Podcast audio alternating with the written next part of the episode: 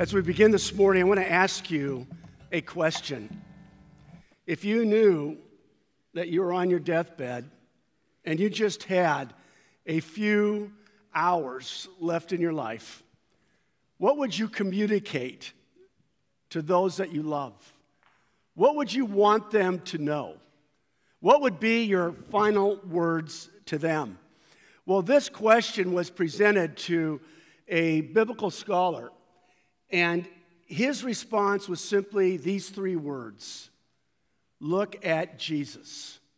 He said if he knew he just had a few words left to those that he loved, to his children, he would say, Look at Jesus.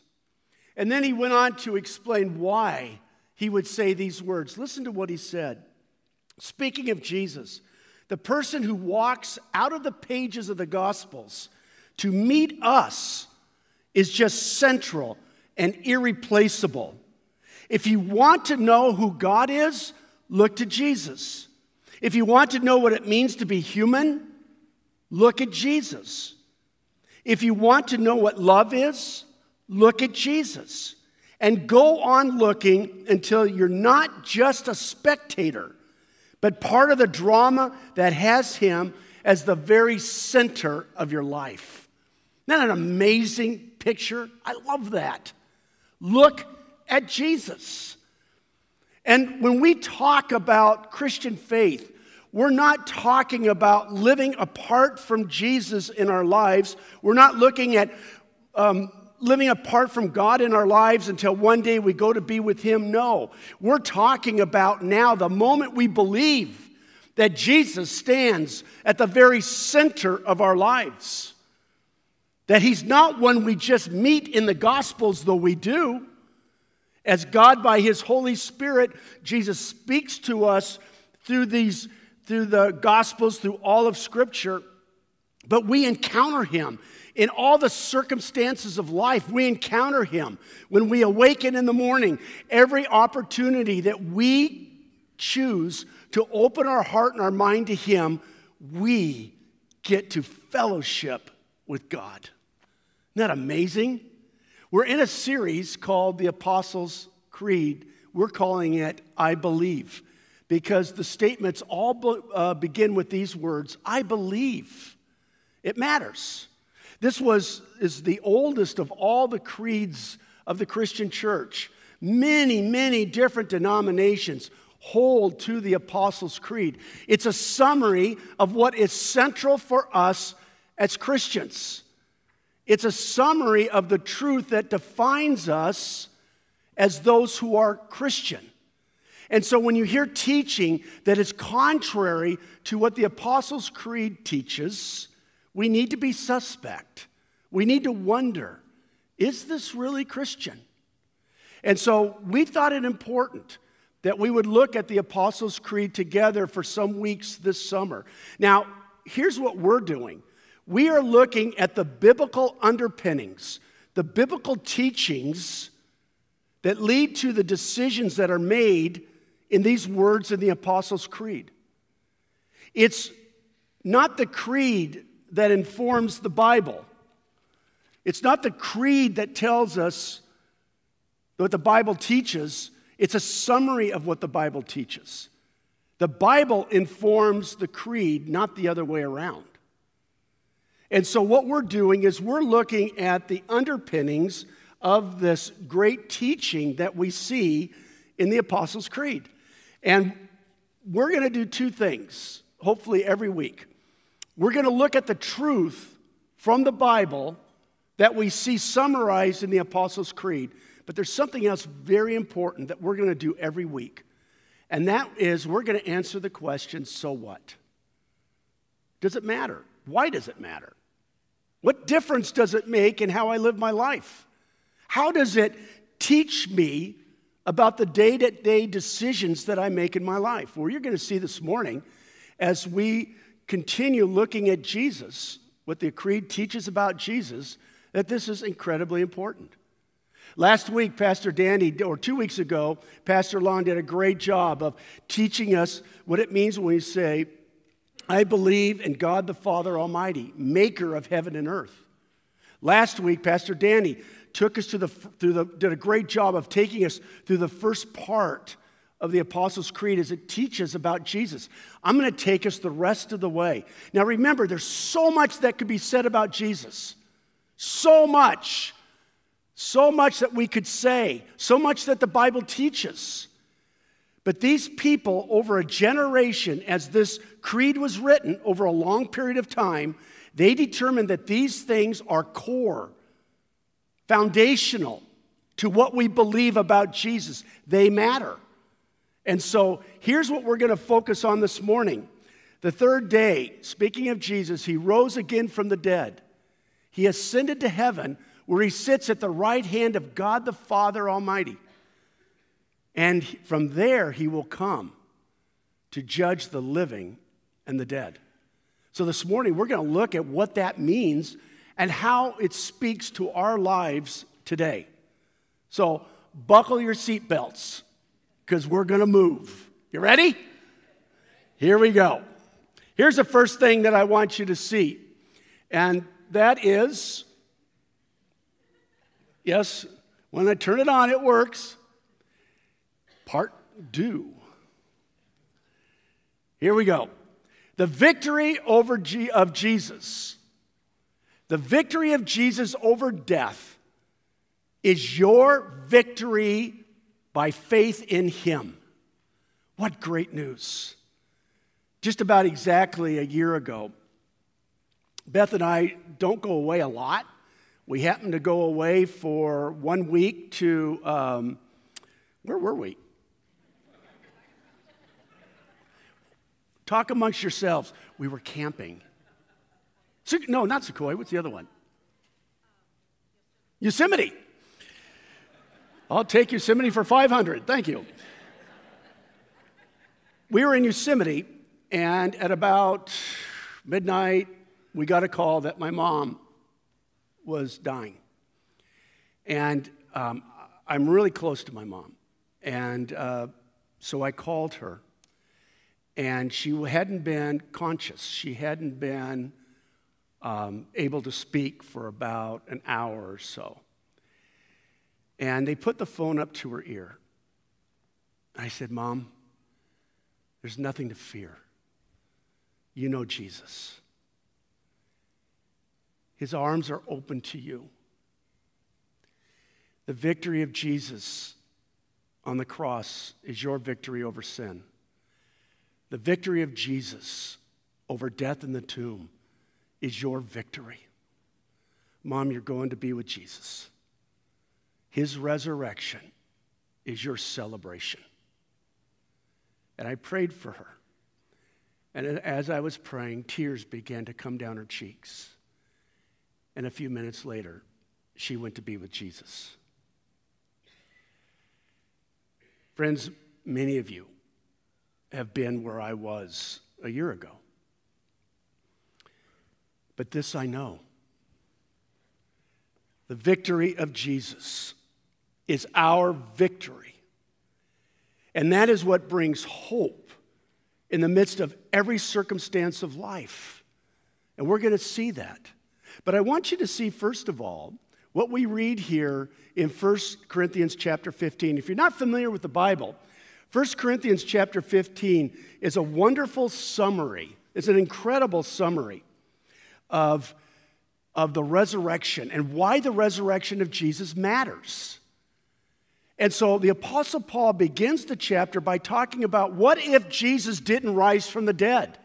What if that didn't happen?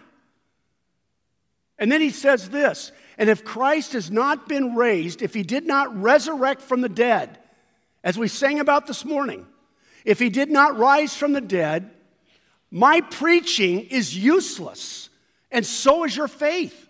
That's how central the resurrection of Jesus is. That's how much it matters. If Christ did not rise from the dead, your faith is futile. It means nothing. It's irrelevant. It's insignificant. It doesn't matter at all. That's how crucial this is. Now, why, why is it so important? Because Jesus said, kill this this temple, destroy this temple, destroy this body, kill this body, and in three days it will rise again. The Old Testament talks about Jesus, the Messiah, would die and would rise again. So if Jesus did not rise from the dead, then he was either a lunatic or he was a liar. And we cannot put our faith in him. We cannot put our trust in him. We can't trust anything that he said. This is so significant that people since that day have tried to discredit Christianity by discrediting the claim of the resurrection of Jesus. And I'm glad for that. You know why? Because so much has been written since the first century about this.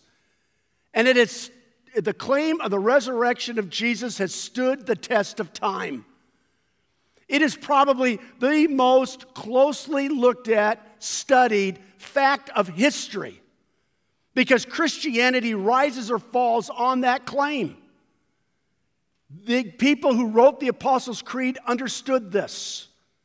He goes on to say, Your faith, and if Christ has not been raised, your faith is futile, and you are still in your sins. In other words, if Christ didn't rise from the dead, then the claim that the death of Jesus covers our sin when we put our faith in Him no longer has any power, is insignificant, doesn't matter anymore because Jesus didn't rise from the dead. This is, Paul understood it. The early church understood how significant this was. In fact, one of the reasons I believe that Jesus appeared as the resurrected Jesus, they had seen him die on a cross. And then he appears not just to his disciples, but to more than 500 people. In the early church, the Apostle Paul and the Apostle Peter are preaching about the resurrected Jesus, and they can say, You don't believe it? Go ask somebody who saw him face to face. Go talk to someone who saw him die on a cross and then met the resurrected Jesus face to face. The Apostle Peter said it this way, and um, I love this. It's such a significant, it's such a significant verse and I wish I had written it down for you.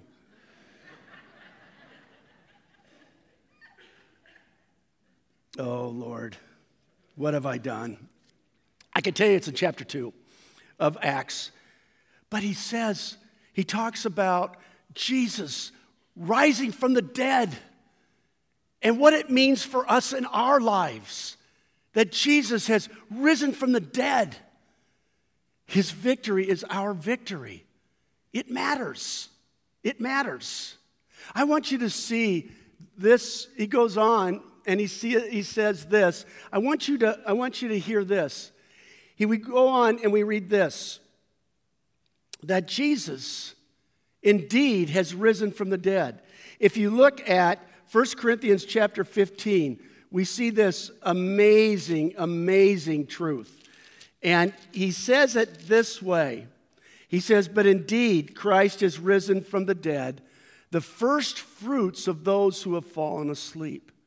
Jesus has indeed risen from the dead. Paul says there's no question about it. The first fruits of those who have fallen asleep. What is a first fruit? Well, a fruit comes on your tree, it's the first fruit, and you pluck that fruit. And then all, it's a sign that all the other fruit are coming. In the same way, the resurrection of Jesus is the first fruit. We will be the continuing fruit.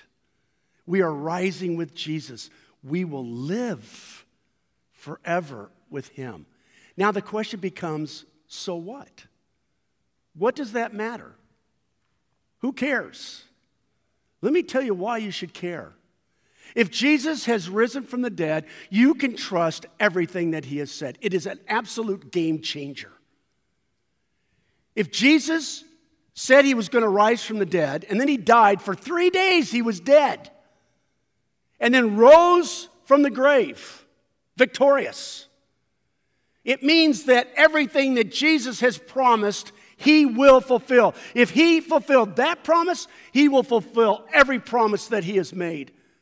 It means that you can base your life on the solid rock of His truth and His promises and His word. It means that there is no fear in death. We don't need to be afraid of death. We don't need to run from death. It means that we can live a life of risk. We can put live our lives on the edge of faith in Christ because we know if death is no longer a sting, if death no longer has power over us, what in this world do we have to fear? We have no fear because there's nothing left to fear. So we can live with boldness, we can live with courage in this world in obedience to the leading of the Holy Spirit in our lives. Friends, this matters. The resurrection of Jesus is a game changer. And we need to understand that. We need to know that. I love what, um, what uh, John Ortberg, a pastor, uh, preached back in 2010 on Easter Sunday. Friends, I want you to hear this. 2010 is not unlike what we're beginning to experience in America today. If you remember 2010, some of you weren't even born then, but for those of us who remember 2010, it was a time when the economy was really struggling. People were afraid. They're afraid of the future. Today, add to the recession that we were experiencing in 2010, you add inflation. There is much more economically to fear today than even back then. But I want you to hear what John Ortberg said in 2010 because these words are equally true today. He says a lot of people are feeling anxious. They have pressures that they did not have before. They regret decisions that they've made over this last year. They wonder where things will stand a year from now. Sound familiar? Nobody wants a season of hard times to come, but when they do, they have a way of making you ask, What am I really counting on? Am I building my life on a foundation that's solid enough that circumstances beyond my control cannot take it away? Friends, if my hope and my foundation is on my 401k or my savings account, I have very little security in this world and in this life. My faith, my trust, my confidence is not in those things. We sang about it already this morning. And he says this People have gathered for the past 2,000 years to say, not to say these words the stock market has risen. It has risen indeed. They have not gathered to say the dollar has risen. It has risen indeed. They have not gathered to say employment has risen. It has risen indeed. Or the gross domestic product has risen, or General Motors has risen, or the value of your 401k has risen. Here's the one hope that has held up human beings across every continent, every culture for two millennia of difficult times and poverty, disease, pain, hardship, and death itself. Christ is risen. He is risen indeed. Friends, that's why it matters. That's why it matters. This is the foundation. And we see it in the Apostles' Creed. I want you to see a second truth today, and that is Jesus sits at the right hand of God the Father. Jesus sits at the right hand of God the Father. Where is Jesus today? He's at the right hand of God the Father. But he's present with us, as we'll see beginning next week, through the presence of the Holy Spirit. We don't talk much about the Holy Spirit, so we're going to spend some more time this summer talking about the Holy Spirit. Jesus, in Acts 1, what we see is that Jesus rose from the dead. For 40 days, he appeared to more than 500 people. He preached, he taught, he prepared them, he discipled them. Until suddenly he said to them, When I go, you will receive the Holy Spirit, but stay here in Jerusalem until the Spirit comes, and then be my witnesses in the world. And at that moment, Jesus bodily descended into heaven. There he went. What does the creed say? He ascended to heaven. He did. We see that in Acts chapter 1. Jesus ascended to heaven, where he sits at the right hand of God the Father Almighty. Here's what we see in uh, Acts chapter 2 God has raised this Jesus. Peter's preaching. God has raised this Jesus to life. Now remember, this is Peter who, when Jesus was, before Jesus was crucified, wouldn't even claim to know him because he was afraid of suffering and afraid of death. Now there's the same Peter after the crucifixion, after the death, after the resurrection, who was boldly preaching Jesus in a big marketplace. Here's what he's saying God has raised this Jesus to life, and we are all witnesses of it. Exalted, he is exalted to the right hand of God. He has received from the Father the promised Holy Spirit and has poured out what you now see and hear. Basically, talking about what they are seeing in them. Now, I want you to see that. He sits at the right hand of God the Father. In that culture, to sit at the right hand is the place of honor, it's the seat of status. All authority has been given to him by the Father. All glory has been given to him by the Father. He sits at the right hand of God the Father Almighty. That's where Jesus is now. Now, I want you to hear what it says in Ephesians chapter 1. And I, I, want you to follow this as I read it because it is so extraordinary. It is, it's one of my favorite passages. There's so much in it. But listen to what it says. Paul is praying for the Christians. This is a great prayer to pray for the people in your life. Listen to what he says I pray that the eyes of your heart may be enlightened by God in order that you may know the hope to which he has called you and the riches, that you may know the riches of his glorious inheritance in his holy people and his incomparably great power for us who believe. Okay, he's praying that we would know the incomparable great power of God now. Now, in your life right now. Now, what does he say about that power? This is what God wants for you. What is he saying that, about that power? That power is the same as the mighty strength he exerted when he raised Christ from the dead and seated him at his right hand in the heavenly realms. God wants to empower you in the same with the same strength that he used to raise Jesus from the dead and to send him and to bring him to his right hand. Do you feel powerless in your life? The problem that we have is that we think the good gifts are things that the world says are good gifts. The good gifts is knowing Christ. The good gifts is the power of God in our lives to accomplish His agenda, not our agenda, His purpose, not our purpose. This is what He wants for us. It's extraordinary. He goes on and he says this far above all rule and authority, speaking of Jesus, at the right hand of the Father, far above all rule and authority, power and dominion, and every name that is invoked, not only in the present age, but also in the one to come. And God placed all things under his feet, under the feet of Jesus, and appointed him to be head over everything for the church, which is his body, the fullness of him, the fullness of Christ who fills everything in every way. Christ wants to fill you in every way with everything that you need. The problem isn't the lack of power of God. The problem is we are not fellowshipping with Him. We are not open to these things. We are not asking for these things. Now, as I look at this, what does this mean for me when I say He ascended to heaven? Two things that it means for me. Number one, it means that Jesus is king. Remember what we just read? We just said he is head over everything. Jesus is king.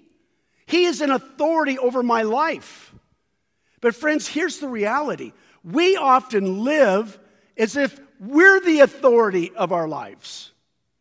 I want to ask you this question. When you make a decision in your life, all of us have a filter, some kind of filter. And we filter a decision through these questions. It could be what's going to be best for me. It could be what's going to be best for my children. It could be what's going to be best for people who have expectations for me. Or it could be, God, how are you calling me to live? Jesus, I'm under your authority. How are you calling me to live my life? That affects every decision we make in our lives. Jesus, what are you calling me to be? What are you calling me to do? What is the life you want me to live? How do you want me to love? How do you want me to make decisions? Identify your filter. You have one, everybody does. When you make a decision, what are you thinking? How do you process that, process that decision? What are the questions you're asking? The question we should ask is God, what are you saying to me? Jesus, I want you to be my ultimate authority. Friends, until we make that decision, life will be very confusing. Now, sometimes life's confusing even after you've made that decision. But in those moments, I know this Jesus still rules and reigns my life. I may not understand some things in this world, but one day I will see clearly. The other thing that I want you to see in this is simply this I want you to see that Jesus is to be worshiped. The Father has given him all honor and all glory. We are to give him honor and glory. Amen. We are to worship him. We are to honor him. Now, we do this together once every Sunday morning, but we are to worship him throughout the week. We are, to, we are to honor him in many different ways. Now, one way is our obedience. Jesus said in John 14, If you love me, you will obey what I've commanded. If you love me, you will obey what I have commanded. I was um, reading, uh, some of you may remember. Do you remember? Does anybody here remember the Jesus bobblehead doll? It was plastic, four inches, nobody? Four inches tall, many, many years ago. And you put it on your dashboard. And here's what they said they said, You can stick him where you need forgiveness, and he will guide you through the valley of gridlock. Cheesy. But Josh McDowell picked up on this, and he wrote this It's not important whether you have Jesus on your car's dashboard, but it's vital to know he's living in your heart. He isn't plastic, he's powerful. He's not small, he's infinite. He's not a good luck token, He's the risen Lord of time and eternity. Amen. Friends, this is what matters. Not that we give Jesus a little bit of our lives, but we give him all of it. Then we begin to see the things that he has promised in his word. Here's the last thing I want you to see this morning, and that's this Jesus will return, and the day of judgment will come. Jesus is coming back. That's what we read in the Apostles' Creed. That's what we say. Jesus is coming back. He said he would come back the way that he came, that the way that he left. So most scholars believe that he will come and descend from heaven. And in that day, it will mark the end of the world as we know it. And it will mark the day of judgment. What is the day of judgment? The day of judgment is when all of us will be held accountable. We will stand before God, and all of our deeds, the things that we've done and not done, all of our thoughts, all of our motivations, all of it will be known. All the secrets that you hope nobody ever finds out, I want to tell you, God already knows. There are no secrets in the kingdom of God, He already knows. And all of that will come to light. And so we read here in Matthew 25, Jesus, we read these words. Jesus, talking about himself, said, When the Son of Man comes in his glory, remember, that's what we say in the Apostles' Creed. when he comes in his glory and all the angels with him. He will sit on his glorious throne. All the nations will be gathered before him, and he will separate the people one from another, as a shepherd separates the sheep from the goats. He will put the sheep on his right. What is, what is to be on the right? It's the place of honor. He will place the sheep on his right and the goats on his left. It's judgment. What is judgment? Judgment is making a determination and deciding the eternal destiny of each and every person. We read on in, in uh, 2 Timothy chapter 4, verses 1 and 2. We read, In the presence of God and of Christ Jesus, who will judge the living and the dead. Those who are still living when Jesus returns will be caught up in this, as well as every person who has ever lived since the beginning of time. He says, in the presence of God and of Jesus Christ, who will judge the living and the dead, and in, and in view of his appearing and his kingdom, he says to Timothy, I give you this charge. Now, uh, this really struck me. He said to Timothy, I want you to do these things because Jesus is coming back and because the day of judgment is coming. He says this preach the word. Be prepared in season and out of season. Correct, rebuke, encourage with great patience and careful instruction. In other words, Timothy, do the things that God has called you to do because that day is coming. We don't know when it's coming, but it's coming. And we want to be ready. We need to be prepared. For the king is coming home again.